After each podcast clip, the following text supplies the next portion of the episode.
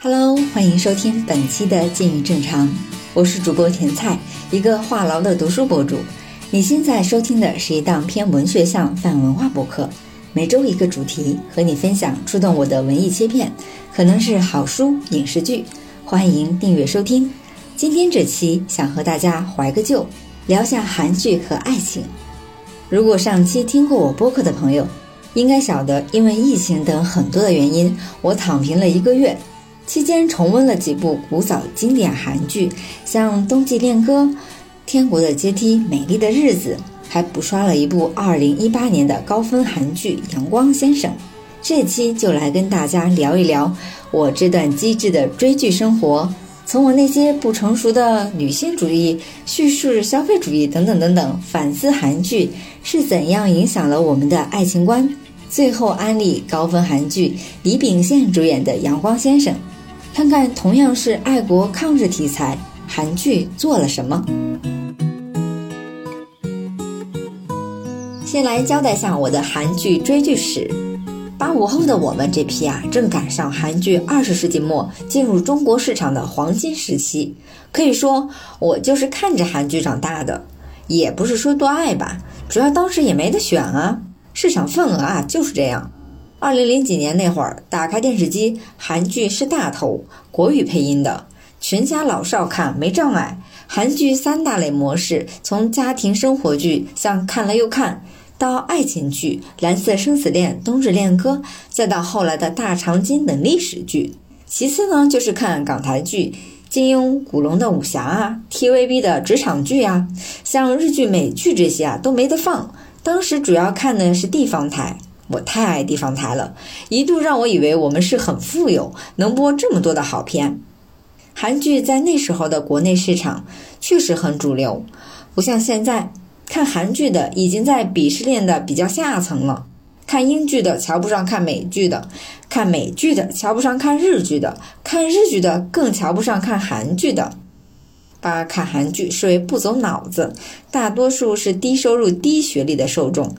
这些国内对韩剧的贬低是有很多因素的，但韩剧流行的黄金时代背后呢，也是有政府行为和经济动因在的。那我的青春年少追剧史呢，跟韩剧引进史还是比较吻合的。在一九九三年，韩国电视剧首次登陆内地荧屏，是一部叫《嫉妒》的片。崔真实主演的，我也没看过，那时候还是个屁大点的孩子。看资料说，这片儿并没有大红，直到四年后，随之而来的是《爱情是什么》《星梦奇缘》《天桥风云》等一大波陆续被引进的韩剧，这才引起了巨大轰动。轰动不轰动啊？那时候也没网，咱也不知道。但四线小城地方台也能看到《星梦奇缘》《天桥风云》的国语配音版了，这足以说明韩流已经席卷内地了。这里啊还有个冷知识，嗯，我也是才知道的。中国与韩国在一九九二年才建交，结束了两国长期互不承认和相互隔绝的历史。韩剧在国内可以流行，一大因素啊正是韩国政府的文化商业策划。韩国文化观光部长有个叫南宫镇的说：“十九世纪是以军事征服世界，二十世纪是以经济征服，那到二十一世纪是以文化建构新时代的时候。”翻译一下啊，就是韩国政府对文化产业看得很重，韩剧在内的韩流的肆虐，某种方面来说就是国家精心策划的产物。那第一波韩剧大规模的流行，恰恰在九八年亚洲金融危机之后。当时韩国的国民生产总值暴跌百分之七，在随后将近十年的萎靡不振的时期，韩剧被政府部门视为强有力的文化软实力，期待因此可以扩大韩国的文化产品出口额以及振兴旅游业。在一九九八年，韩国文化观光部特别下设文化产业局，专门对电视、电影等文化产业进行专项管理和扶持。从那年开始，韩国政府呢陆续出台文件，明确了文化产业的优先发展地位，为韩剧的产业化发展铺平了道路。而到了二零零五年，韩国政府采取了更为重商主义的做法。在海外推广韩国文化的组织，可以获得数百万美元的政府补贴。这大量的资金投入，还有强大的创作团队、国际化的经营模式，那保证了韩剧的高质量的制作。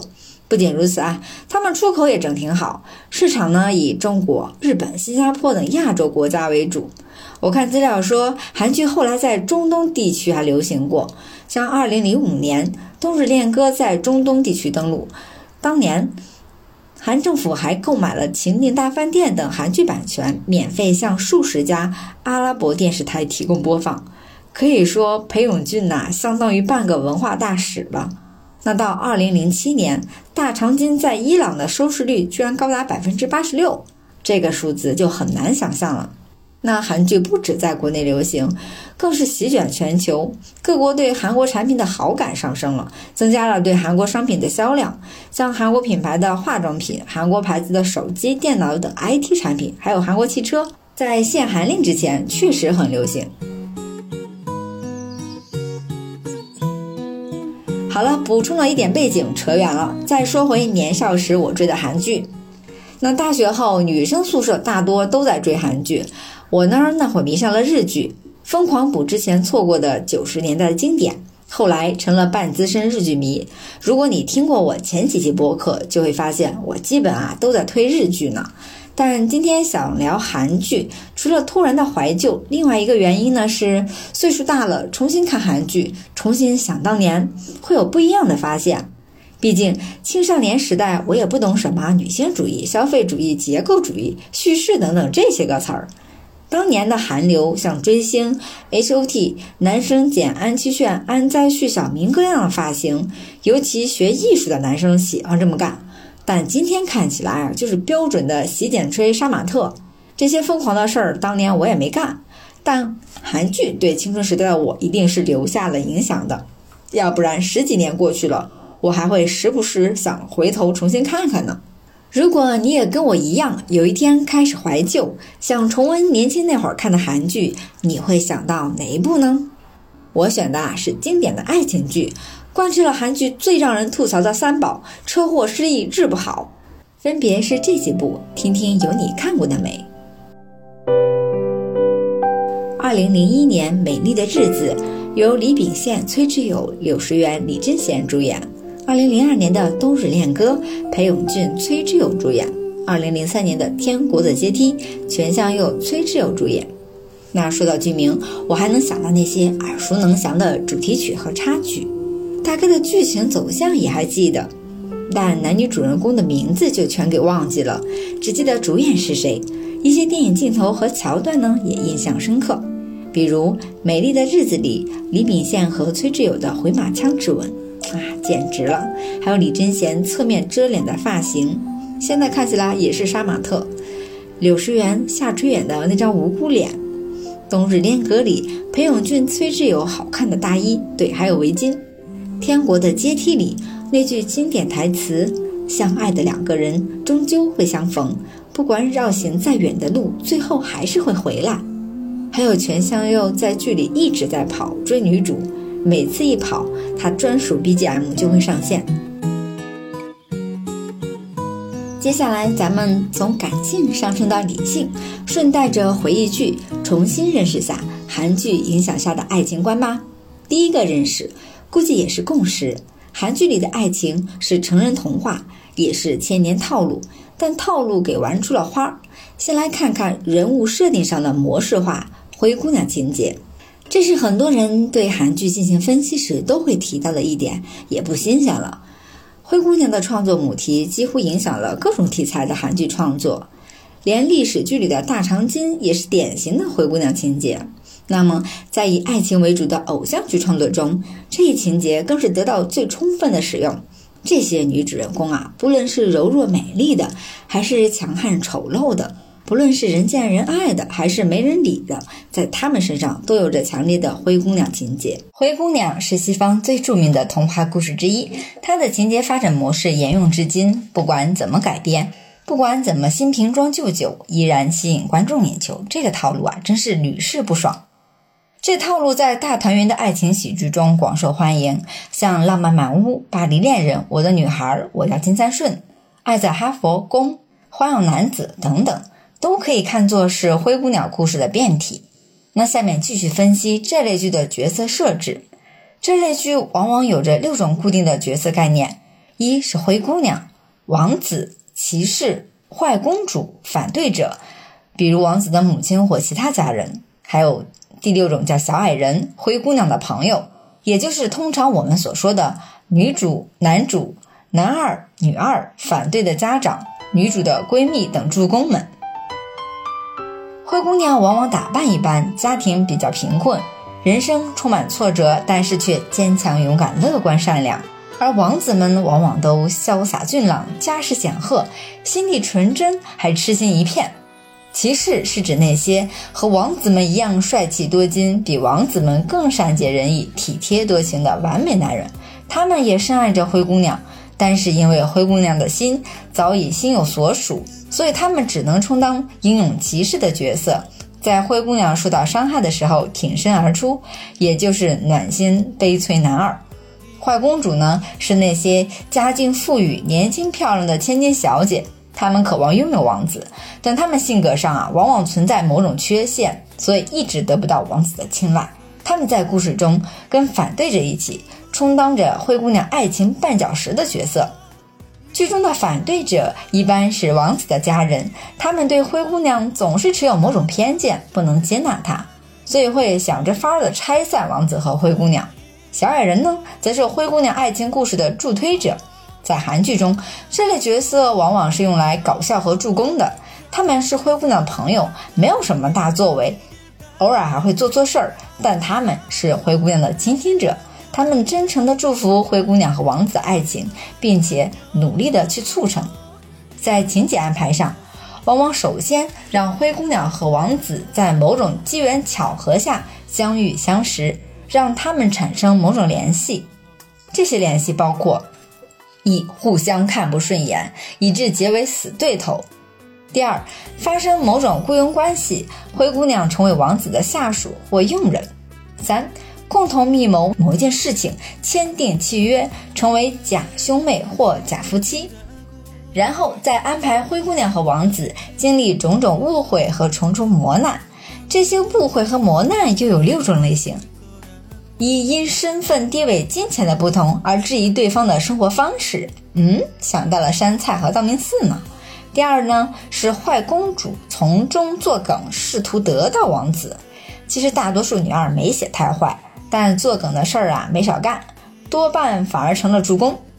第三种类型，骑士真情流露，灰姑娘感情左右不定，这不冬日恋歌里为难的崔智友吗？第四种类型，王子的家庭内部出现矛盾，甚至发生决裂，比如《美丽的日子》里李秉宪饰演的男一跟父亲就产生了巨大的矛盾。第五个类型呢，无辜的人因王子跟灰姑娘的爱情遭遇麻烦。这条比较少见，或者印象不深。第六种类型是情敌变兄弟，主人公内心不安而出走。《冬日恋歌》里面，男一居然跟男二是同父异母的兄弟，这很狗血吧？最终，作为大团圆的喜剧，故事的结局必然都是王子和灰姑娘终于走到一起，从此过着幸福的生活。那这些结局的类型呢，又有四种。第一种呢是王子家人因王子的坚持暂时妥协了，那王子灰姑娘幸福的在一起了。第二种呢是破坏者被感化或离去，王子和灰姑娘幸福的在一起。这种类型呢目测居多，也就是爱的放手是大多数。第三种类型，灰姑娘事业小有成就，丑小鸭变白天鹅，与王子幸福的在一起。第四种呢，出走的一方归来，心结打开，王子和灰姑娘幸福的在一起。下面举个例子，具体说说给我印象最深的灰姑娘，那就是韩剧《美丽的日子》里的崔智友饰演的女主，叫连秀。《美丽的日子》是韩国 SBS 电视台在2001年3月首播的浪漫爱情剧，由李秉宪、柳石元、崔智友、李贞贤主演。典型的二男二女四角恋配置。该剧讲述了娱乐公司负责人李明哲和自小在孤儿院长大的金莲秀之间的浪漫爱情故事。这部剧呢获奖无数，李秉宪更是获得了当年 SBS 演技大赏的最佳男演员奖，第二十八届韩国广播协会大奖最受欢迎演员奖，开始了他的剧王生涯。以前我 get 不到李秉宪的牙，现在嗯，颜值、演技都在线。老戏骨真香，好，一起来重温下剧情吧。李秉宪扮演的李明哲是个年轻多金的富二代，从美国海归后啊，就任职于自家的唱片公司做企划组组长，也就是叙事模式里的王子。为了方便称呼，之后就叫男一组长。这人呢，性格刚开始就是耍帅自负，不讲谈恋爱。偶然的机会呢，认识了善良温柔崔智友饰演的女一金莲秀。那为了接近女一，组长以妹妹聘请家庭教师的理由呢，请女一来到自己家里。这一来二去，感情升温。嗯，典型的霸道总裁爱上我的戏码。女一是孤儿院长大的，二十出头的崔智友那时候长相清纯可人，非常符合灰姑娘传统版小白兔的设定，性格温柔独立，为他人着想，人生很励志啊。大学学的美术，却为了找失散的妹妹去音像店打工。她这个妹妹啊，就是李贞贤饰演的女二世娜，也在孤儿院里一起长大。两人情比姐妹深，女一是为了圆世娜的歌手梦，就在唱片行打工的时候的认识组长。男二是柳时元演的李善宰，自小随母亲改嫁来到明哲家，虽然明哲的父亲十分关爱母子两人，却一直遭受着明哲兄妹的冷暴力。长久的矛盾啊，让兄弟俩之间积怨很深啊。两个人都喜欢女一。更令人吃惊的是，善宰生父的死亡正是明哲他爸造成的。这个恋情啊，峰回路转。明哲得知是自己的父亲害死了善宰父亲这个真相之后呢，决定补偿善宰，退出了跟善宰争夺莲秀的这个竞争。但莲秀突然得了白血病，那使善宰认识到，原来莲秀深爱的人一直是明哲，这才最后有情人终成眷属。怎么样，久远的记忆打开了吗？崔智友的女一在剧中的标准灰姑娘设定，好像在剧里啊，谁都可以欺负她两下子，但又少不了总有帮手出现，或是男一，或是男二，或是闺蜜助攻，性格啊没得说，温柔白皙，楚楚可怜，又有治愈力，让人生出保护欲，坚强独立，又觉得确实是个励志女青年啊。但唯一的 bug 是，她的梦想里没有自己。组长问女主，她的梦想是什么？她说，想让诗娜成为歌手。又有一集说是一直想画画，直到最后一集，她生病康复了，也没个交代。可能她的职业选择和事业去向对观众来说不重要，两个人的爱情有没有修成正果才是最重要的。毕竟，这个 happy ending 是编剧边写边播之中，根据观众的意愿写成的。要不然，李秉宪饰演的男一会早下线，崔智友的女一也会写成一出悲剧。那时候，韩剧离大女主的戏还有几年的时间，观众的接受力啊，也还有一段时间来等待培养。那让人欣慰的是，韩国编剧们对灰姑娘的情节使用，并不是停留在简单的复制。在创作中啊，他们也不断更新着灰姑娘的生活境遇和成长过程。首先啊，开始敢于从形象上打破女主年轻漂亮、身材好的形象标准，甚至偶尔会丑化一下。比如2005年的《我叫金三顺》，没有学历，没有家世，也没啥样貌。其次，由全智贤为代表的野蛮女友，引发了对女性审美的重新定义。韩剧中的女主在保持可爱特性的同时呢，性格中的温柔已经逐渐为麻辣所取代，个性啊更强了。最后，事业成为女主生活中的重要一部分。创业过程的曲折坎坷也成为情节构成的重要部分，也就是后来观众们喜闻乐见的，既想看谈恋爱，又想看女主搞事业、搞钱。韩剧对灰姑娘母题的偏爱和不断创新啊，也渗透出作者的观点和立场。韩国编剧大多是女性，那女性在创作过程中啊，难免会流露出女性的视点和女权意识。时代在变，女性的角色也在变，不再是传统男性视点下的那种被动和顺从，也开始大胆张扬个性，用女性逻辑来主导自己的爱情事业和生活。现在重新看以前的灰姑娘剧，更多的会带点批判。在撒糖和受虐中欣赏爱情童话中的永恒美好。说完了角色设定上的模式化，再来分析下叙述模式上的模式化关系。四角恋情，一般说看韩剧不用特别走脑子，就是理解人物关系啊，不太复杂。其中的人物关系常被设置成典型的模式化关系，四角恋情，两男两女。故事呢，就在这四者的爱情纠葛中展开。这类模式其实刚才在聊灰姑娘情节套路的时候，已我已经提到过了。那男主大多定位成地位显赫的名门之后，或者是企业小开；那女主呢，就是大多家境贫寒、身世凄惨，但漂亮又善解人意。于是呢，在双方认识过程中。歧视、误会、自卑、懊恼、尊重交织，最后冲破门第观念的重重枷锁，获得了幸福。在这一过程中，叙述者为了提高叙述的吸引力，通常会另外设置两对男女，在四人相互的矛盾冲突中，让每个人找到自己的真爱。当然，有一些剧情还要更复杂一点，但是依然离不开这个格局。那熟悉我国才子佳人小说的观众，马上就会联想到郎才女貌、贫穷的读书人或落难公子加富家小姐的模式，只不过男女的身份地位给颠倒过来了。像是《浪漫满屋》中，大明星和被骗走房子的穷女孩相爱了；《我的女孩》中，钻石王老五和花花公子同时喜欢上了小导游。宫中皇太子和平民女孩的爱情纠葛，等等等等等，这么个旧套路，韩剧却长盛不衰。其中一个主要原因就是旧模式下体现的永恒价值观，对真爱的追求和对永恒的向往，这在任何文化背景下人们都是共有的。第三个模式是动不动就要拿死亡来威胁的悲情套路。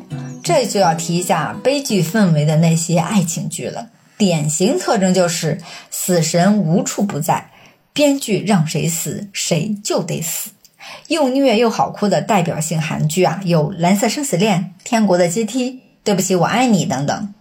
哎，为了赚观众的同情心和眼泪，编剧们是把死亡运用的十分到位。往往是在男主角和女主角的爱情历经千辛万苦，冲破了重重阻挠，终于能够在一起的时候，死神来了。死亡模式呢有三类：第一种，男女主角一方因病去世；第二种，男女主角一方意外身亡；第三种，男女主角双双离世，以这种为最惨。那下面我就以《天国的阶梯》为例，简单的分析一下。在《天国的阶梯》中，崔智友饰演的女主人公韩静书和全相佑饰演的男主人公车成俊，从小青梅竹马，互相依靠。看，初恋梗，一直与静书相依为命的父亲韩教授迎娶了电影明星美罗，美罗将他的两个孩子泰华和有利也带到了韩家，从此静书开始在恶母美罗和他的恶女孩。有利的欺凌下生活，这不典型的灰姑娘来了。不久，成俊出国去学习经营学，静书的日子更难熬了。三年后，成俊回国要跟静书一起出国，那嫉妒的有利的就开车撞向了静书，找不到静书的成俊又自己回到了国外。那五年后，意气风发的成俊哥归国打理生意，并跟有利有了婚约。那这个时候，他碰到了失去记忆的静书静书已改名叫智秀，还跟哥哥泰华一起生活。他已经记不起成俊。哦，十一梗，又一次偶然的车祸，静书恢复了记忆，但他还是不能跟成俊在一起。不仅有美罗和有利的破坏，还有来自父亲和成俊母亲的误解。更重要的，还有一个深爱着他、一直照顾他的泰华哥呢。这四角关系给纠结的。此时，静书检查出得了眼癌，更坚定了他离开成俊的决心。但泰华为了静书制造机会，让这俩人见面，并成全了两个人。历经艰难的两人终于在众人面前宣布结婚。那做多顿的后母和有利也受到了惩罚。那如果电视剧到此结束，又是一部皆大欢喜的灰姑娘故事。但是编剧偏不，他更喜欢走悲情路线。静书的眼癌开始恶化，为了捐给他眼角膜，那泰华哥选择了自杀。而静书虽然在不知情的状况下接受了泰华的眼角膜，但最终呢，还是没有逃出死神之手。在与程俊度过了一段美好时光之后，也安然离开了人世。这催泪弹呐，一弹接一弹，把车祸、失忆治不好，韩剧三宝一次性给用完了。崔智友在这部里啊，把裴勇俊在《冬日恋歌》里经历的车祸失忆看不见，完美再现了一遍，为崔智友姐姐打不平啊！狗血韩剧欺人太甚啦！第二个认识是，韩剧为我们青少年第一次大范围普及了啥叫柏拉图式爱情。在韩剧爱情中，想看个亲亲床戏那是非常难的。韩剧追求唯美情感，画面也大多唯美，没有辣眼睛的操作。尤其二十一世纪初啊，经典韩剧中男女情感那叫一个内敛深沉，没有啥激情，也没有裸露的镜头，属于大人小孩一起看啊，不用捂眼睛，小心脏呢还砰砰乱跳的那种。那提到柏拉图式爱情，你会想到什么？纯精神恋爱吗？柏拉图这个哲学家把爱情上升到哲学高度，在他看来，真正的爱情要学会节制。韩剧中所表达的含蓄的美，是具有典型的东方式的爱情，这跟柏拉图式爱情中指出人们需要有节制的爱情呢是有相似观点的。在爱情中失去理智是非常危险的，这种爱情会让人不顾一切胡作非为。这样的爱情并不是真正的爱情，是一种病态的爱情观的表达方式。冬日恋歌中，男二就因爱的执念和占有欲，对女主做了很多糟心的事儿，那都是失去理智的。韩剧中的爱情观展现给观众们的是有节制的爱情，情感的表达呢，并非依靠男女主人公一些亲密镜头，像是亲亲呐、滚床单啊等等，更多的是用男女主人公那些细腻微妙的面部表情，或者是背景音乐的烘托，时不时还得给你切个沉思回应的镜头。所以呢，韩剧节奏慢也是真的慢。对于表达感情细腻的地方啊，镜头是一点儿都不吝啬。柏拉图还认为，爱的对象和善与美的特征是一致的。韩剧里的狗血爱情扒干净点儿，有真善美的地方。男女主人公在韩剧中大多体现为外形青春靓丽，这时我们通常会认为颜值即是正义，才是韩剧中爱情发生的基础。但大多数的韩剧中啊。男女主人公之间结合，并不是依靠外界条件，像社会地位、财产、金钱和靓丽的外表等等，而是他们各自高尚的人格魅力将对方吸引到身边的。男女主人公性格中善与美的因素，帮助他们战胜重重阻碍，并使两人最终幸福结合。比如《美丽的日子》里，崔智友对李秉宪说：“我不是看上你的钱和地位，而是被你的人格魅力吸引。”呵呵，我以前信了，但不得不说，韩剧爱情故事中，美貌、财富、地位之外，善良啊是很根本的加分项，起码编剧是这样让观众相信的。于是呢，他们把女性写成了善与美的天使，而在灰姑娘模式的爱情故事中啊，更明显，性格特点各不相同的灰姑娘，人生经历不同，出身状况也不同，但她们具有同样的特点。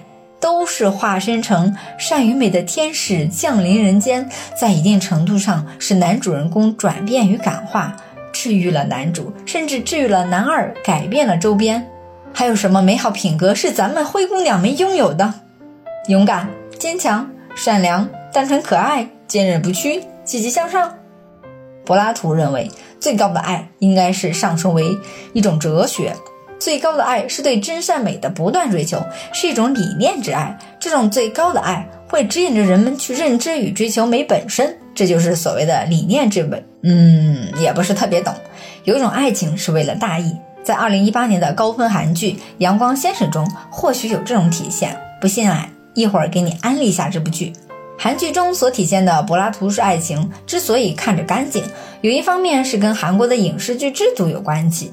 一九九八年的时候，韩国的电影分级制度正式实施，所有的电影被分成五个级别，全民观看即十二岁、十五岁、十八岁以上观看及限制级。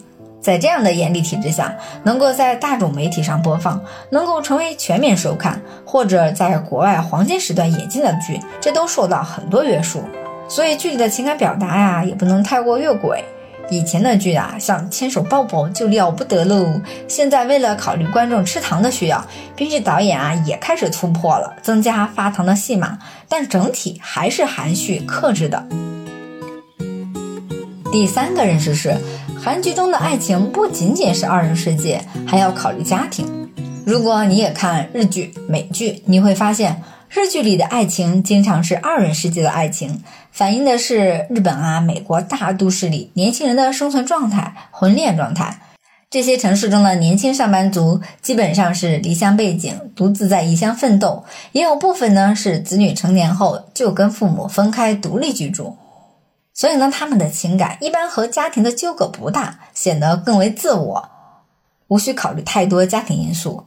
像《东京爱情故事》《悠长假期》。你还记得男主女主家庭是干啥的吗？我就没印象啊，都是成年人自己谈恋爱呢。那么韩剧则恰恰相反，即使主要是谈恋爱的言情剧，也会打上家庭生活的深刻烙印。有人说韩剧婆婆妈妈剧长无比，估计说的就是家庭生活剧，集数长，阿姨奶奶辈们又特爱看里面的小人物小事儿。家长里短，婆婆妈妈朴素平实，简简单单，但看得热热闹闹。在韩剧中，爱情不完全是两个人的事儿，这牵扯着双方家庭中的所有人，也影响着各种人际关系的变化。那编剧不是一味的姑息自由恋爱，也不是一味的反对家长专制。爱情因素在韩剧中啊，并不是孤立的，这是韩国国民现实生活的投射。他们。尊重家庭，有很强的长幼尊卑的礼仪观。即使是在青春偶像剧中，男女主也不能脱离家庭去单纯的谈情说爱。只有得到家庭认可的爱情，才算是公认的完美爱情。男女主的原生家庭在韩剧中会作为必不可少的主线登场，并对故事情节的发展产生影响。而且大部分的原生家庭都各有各的不幸啊，没几对父母是正常的。甚至特殊家庭是主人公的条件之一，同时也是决定了主人公无能为力的复杂命运。比如《冬日恋歌》中，作为私生子的男主人公尚俊，在不知道父亲是谁的情况下，以私生子的身份经历了人生的坎坷。在李秉宪、宋慧乔2003年主演的《洛城生死恋》中，男女主人公也是因为没有父母而经历了人生的各种苦难。由此可见。特殊家庭是爱情的一种障碍，不靠谱的父母们甚至为下一代的爱情设置了阻碍。在韩剧中，家庭内部矛盾经常作为故事的主线出现，父母反对子女婚姻的这种故事模式和矛盾设置，在韩剧中被反复的应用。父母对子女结婚对象的不满意和对子女婚姻的反对，是韩剧中最为重要的插曲。其中最为常见的理由还是门不当户不对的问题。阶层的差异并不是父母反对双方结婚的唯一理由，像性格、外貌等因素未能使父母满意也是原因之一。由此可见，婚姻的意义并不仅仅是个人因为相爱而结合，同时呢，也是家族和家族的一种结合。这种家庭里的男女跟工具人有啥差别呢？在父母子女的关系上。干预型的父爱和母爱构成了韩剧特征最为重要的父亲母亲形象，但是呢，电视剧里子女通常会采取极端方式来对其反抗，所以也很难看到对父母的权威完全服从的现象。而咱们国产剧呢，好像更多的是那种关怀型的父母。总之呢，韩剧对家庭是表现出了一种强烈的执着，并且韩剧中再现的这种家庭是以父系为中心的大家庭。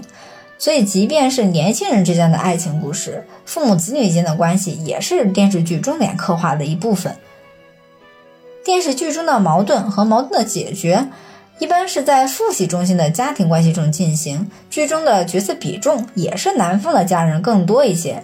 像《美丽的日子》中，组长和父亲之间的矛盾；《天国的阶梯》中，男女主结婚仪式上双方父母的在场。小时候，我曾经天真的以为，为什么他们不自己出走结婚，而非要在父母亲朋的见证下举行这个仪式呢？第四个认识，是我结婚之后才发现的。韩剧虽然深得女性观众的喜爱，但它也已经一定程度上远离了男性。韩剧的受众以女性为主，这个比例曾经在过去的一些调查问卷中占到了百分之九十。学生党会看，步入职场和婚后仍然会看韩剧。韩剧大量的女性编剧为各年龄段的女性啊定制了各种剧情。韩剧中的爱情剧也具有明显的女性向的特征。那么问题来了，八五后、九零后的女性们伴随着韩剧体验爱情，那么不看韩剧的同龄男性们在做什么呢？我问过我老公，他的回答很直男：青春期哪个男生看韩剧啊？我们看武打片。大学男生都在打游戏，嗯，如果有听友知道这个问题的答案，青春年少和现在的你会看韩剧吗？为什么？欢迎留言分享哦。说了这么多，也不是为了给韩剧证明，只是顺便梳理了下过去的韩剧。韩剧发展二十来年，其实变化很大，尤其从二零一几年开始，套路和脑洞都大了。对，下面就是大型安利现场，评分基本上是八点五分以上。现实题材类型的，以《请回答》系列开始。二零一二年的《请回答一九九七》，二零一三年的《请回答一九九四》，二零一五年的《请回答一九八八》更是可以 N 刷的神作。更有后来的职场类剧，二零二零年豆瓣高达九点五分的《机智的医生生活》，还有今年的第二季评分更是达到了九点六分。还有二零一四年的职场漫改剧，评分九点二分的《卫生》。也有关注精英教育的，二零一八年的《天空之城》，还有二零一九年校园职场剧罗美兰主演的《黑狗》，还有二零一六年的犯罪悬疑奇幻剧评分九点二的《信号》，严肃题材大点二情的常出现，像二零一四年精神医学类的赵寅成、孔孝真主演的《没关系是爱情啊》，二零一六年以维和部队为背景双宋主演的《太阳的后裔》。二零一八年，IU 主演的治愈剧《我的大叔》；二零一九年，孔孝真主演的爱情悬疑剧《山茶花开时》。现在的韩剧啊，需要给主人公加点 buff 才行，像特异功能、感觉超人。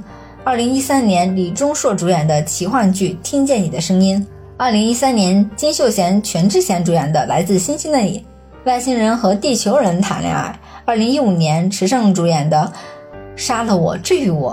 讲多重人格障碍，再后来就是鬼怪神虎类的天下。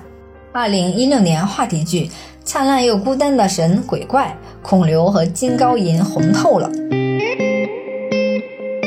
本期的最后呢，特别单独推荐一部非常上头的韩剧，豆瓣评分九点零分，二零一八年的爱情年代剧《阳光先生》，在上述套路中，又在套路之外有很大的创新。是一部电影质感的大制作良心剧，也是一部很容易错过的好剧。在国内不火有点可惜。这部剧从爱情刻画、友情描写、爱国抗日题材的处理、民族大义等方面都有可圈可点的地方。先说说制作的主创有多厉害吧。这部剧的编剧金银书写过啥呢？你一定很熟悉，像《秘密花园》《太阳的后裔》《鬼怪》都是他的编剧作品。导演李英福也是《太阳的后裔》鬼怪的导演，主演是演技派的李秉宪，多年不拍电视剧了，就选了这部。看完发现，也只有他才能 hold 住男主这个复杂的角色。女主是年轻演技派金泰梨，每集的时长很感人，有七十分钟，总共有二十四集。但是看完了会让你还想再多加几集。剧情简单介绍下。该剧的时代背景为一九零零年到一九零五年，讲述日据时期之前义兵的故事。剧中故事发生的年代一八七一年，以美国军人身份回到朝鲜的男人，也就是李秉宪饰演的崔佑镇，邂逅了朝鲜两班世家小姐金泰梨饰演的高爱信之后的故事。这部剧呢，是朝鲜的战争与爱情。剧中打破了四角恋，除了双箭头的男女主，还有性格各异、同样精彩的男二、男三，还有不使坏但很牛逼的女二。剧中的群像非常有看点：王室、贵族、官僚、平民、义士、卖国贼、外来者、爱国者，等各个角色都很生动。如果详细案例可以再用半小时来说，但我更想多说一下这部剧的四个特别之处。一是人物设定中，这部剧的女主有克里斯玛型人物的特征，被赋予了英雄主义情怀和崇高。高爱信作为皇帝老师大儒的孙女，身份极为高贵，从小接受儒学思想，聪明能干，美丽高贵，天真烂漫，自小关心政治，长大后学习枪炮术，加入了义兵团，是位神枪手，一心想要拯救已经支离破碎的朝鲜，以家国天下为己任。同时，她也是为国牺牲的后代。这样的女主人公怀揣着远大理想，并且自始至终坚持自己的信念，而且具备了实现理想决绝的勇气。有弹幕在说，女主代表的是祖国的女性化形象。嗯，我也认为她是守护者、引领者，也是希望。这个人物是理想化的，她的成长过程中如有神助，都在帮她。保护她，直到最后一集，剧中主要人物都牺牲了，但她活了下来，在安全的地方获得了新生。第二呢，是男女主人公的爱情深刻动人，经典的柏拉图式爱情，爱情变成韩剧男女主角各自生命中的强大推动力，并且超出了相互之间的爱慕，他们对爱情的追求已然超越了爱情本身的意义。对各自的梦想和人生的追求，表现为对爱情的守护。这种爱情表现出了更深远的意义和更宽广的境界。如果你想看亲亲，对不起，没有，最多是个位数的牵手和拥抱。但其中的爱情依然具备了搞笑、有趣、浪漫、动人、心痛、荡气回肠。最大的演技工程，我认为是李秉宪对男主的出色演绎。原来眼神能演出这么多复杂的感情，谁看谁上头，按头去看呀！撑过第一集，你就会迎来曙光。第三点是主要人物对身份认同和对祖国感情的刻画深刻、细腻、复杂。女一是贵族，却要救民于水火；男一出生在奴隶家庭。亲眼见到父母惨死，自己流落美国街头，憎恨朝鲜后当兵加入美国国籍，离开朝鲜三十年后，以美军上尉的身份被派回祖国朝鲜，代表美国领事工作。在朝鲜，别人认为他是美国人，在美国又被说是朝鲜人。男二刘演熙饰演的具东妹，日本籍朝鲜人，浪人武士。他本来是屠夫的儿子，幼年的时候饱受欺凌，逃离家乡，流落日本，同样憎恨朝鲜。但他爱着女一，以特有的方式保护女一。女二工藤洋花，朝鲜名字叫李洋花，被亲日派的父亲卖给了日本人，而早早结婚，成为了工藤洋花，继承日本丈夫的巨大财产，经营酒店，但背后实际是跟皇帝直接联系的特工，属于抗日派。男三金熙星是朝鲜财阀贵族的后代，女一的未婚夫接受西方教育，看不惯自家的强盗式掠夺，前往日本留学，对自己的贵族身份呢有批判和无奈。这几个主要人物对身份认同都有各自的矛盾和坚持，他们对祖国各自有复杂的情感，采取的行动也基于此。有的呢是大于爱国情怀，有的呢是无法割舍的爱情，有的是善意。这部剧对爱国的处理没有模式化、刻板化，真是应该鼓个掌。第四点是台词对白，欣赏吧，金牌编剧的魅力。你去保护你的国家，而我只想保护你。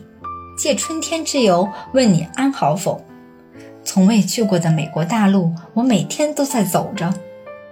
救了那个女人也救不了朝鲜，但也要救，因为有一天我也可能会变成那个女人。国家已经变成这个样子，不是应该有人能挺身而出为之战斗吗？我是在问，那个人为什么是你？为什么不能是我？听到这里，想看这部剧了吗？入剧不亏哦！欢迎看了再来留言互动，分享你的感想。好啦，今天的静于正常超长时间聊了聊韩剧话题，我的嗓子都有点哑，希望大家重温和追星，摒弃偏见。获得新的认识，喜欢这类主题的话，请点赞和订阅节目支持哦。非常期待你的留言，安利你喜欢的韩剧。我是主播甜菜，一个话痨的读书博主，记得订阅收听，静云正常哦。你还可以在微信视频号“甜菜读书”看到我。我们下期再见吧。